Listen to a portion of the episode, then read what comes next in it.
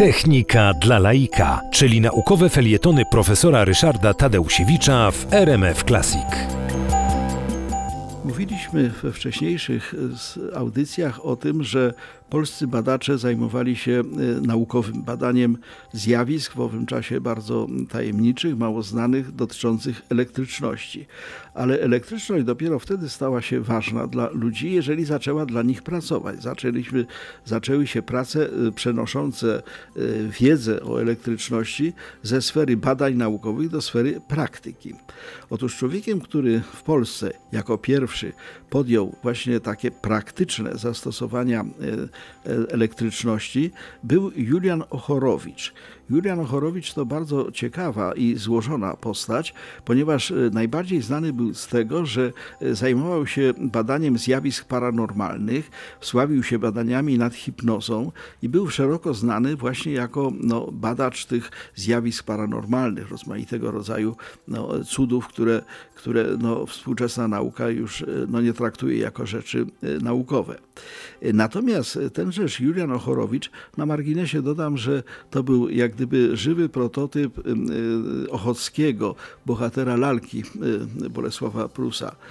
Otóż ten Julian Ochorowicz w 1878 roku opisał koncepcję tak, tak zwanego telefotoskopu telefotoskopu, czyli czegoś do patrzenia na odległość za pomocą y, elektryczności. Wobec tego był ta, była to pierwsza w owym czasie koncepcja y, telewizora. Y, ten telefotoskop Ochorowicza nigdy nie, nie znalazł praktycznego zastosowania, ale zapamiętajmy datę, 1878. Było to na długo przedtem, zanim obecnie wysławiani twórcy właśnie telewizji no, zapisali swoje karty w dziejach tej no, dziedziny techniki wywodzącej się z wiedzy o elektryczności. Natomiast Ochorowicz miał sukces praktyczny. Mianowicie wynalazł, a właściwie opracował nowy typ telefonu. Telefon był wcześniej już wynaleziony przez Grahama Aleksandra Bella oczywiście, ale ten prototyp Juliana Ochorowicza był po prostu najzwyczajniej w świecie lepszy. On wynalazł lepszy mikrofon proszkowy, e, który powodował, że można było przekazywać w owym czasie, kiedy jeszcze nie istniały elektroniczne wzmacniacze, sygnał dźwiękowy, czyli sygnał telefoniczny na dosyć dużą odległość.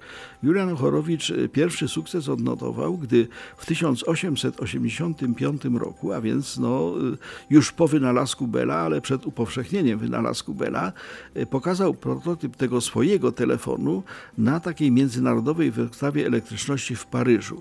I wtedy y, obecni tam na tej wystawie wysłuchali Marsylianki poprzez właśnie ten telefon z opery paryskiej, która była odległa o 4 km. No, przesłanie sygnału na 4 km to już był sukces, ale potem na kolejnej wystawie w Antwerpii Ochorowicz po, połączył się z odległą od tej Antwerpii o 45 km Brukselą i też przekaz sygnału dźwiękowego był bardzo czytelny. Mało tego, w Petersburgu, no bo Ochorowicz pochodził z Warszawy, czyli Petersburg był jego naturalną stolicą.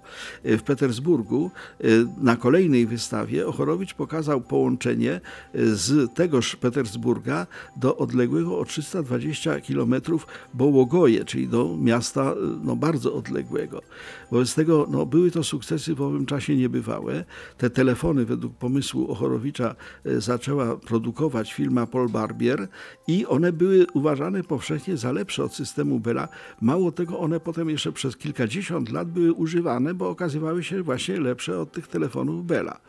A już zupełnym y, kuriozum było to, że Julian Ochorowicz, jeszcze raz powtórzę, twórca i badacz zjawisk paranormalnych, y, no, uratował od y, rozburzenia wieżę Eiffla.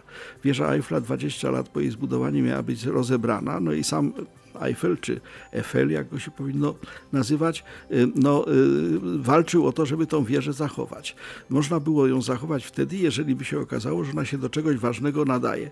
I właśnie Julian Chorowicz był człowiekiem, Polak, Julian Chorowicz był człowiekiem, który zamontował na szczycie wieży Eiffla nadajnik. Zrobił w 1889 roku. I okazało się, że to urządzenie sięgało swoim zasięgiem aż do granic y, francusko-niemieckich, a szykowała się wojna. I wobec tego to uratowało wieżę Eiffla.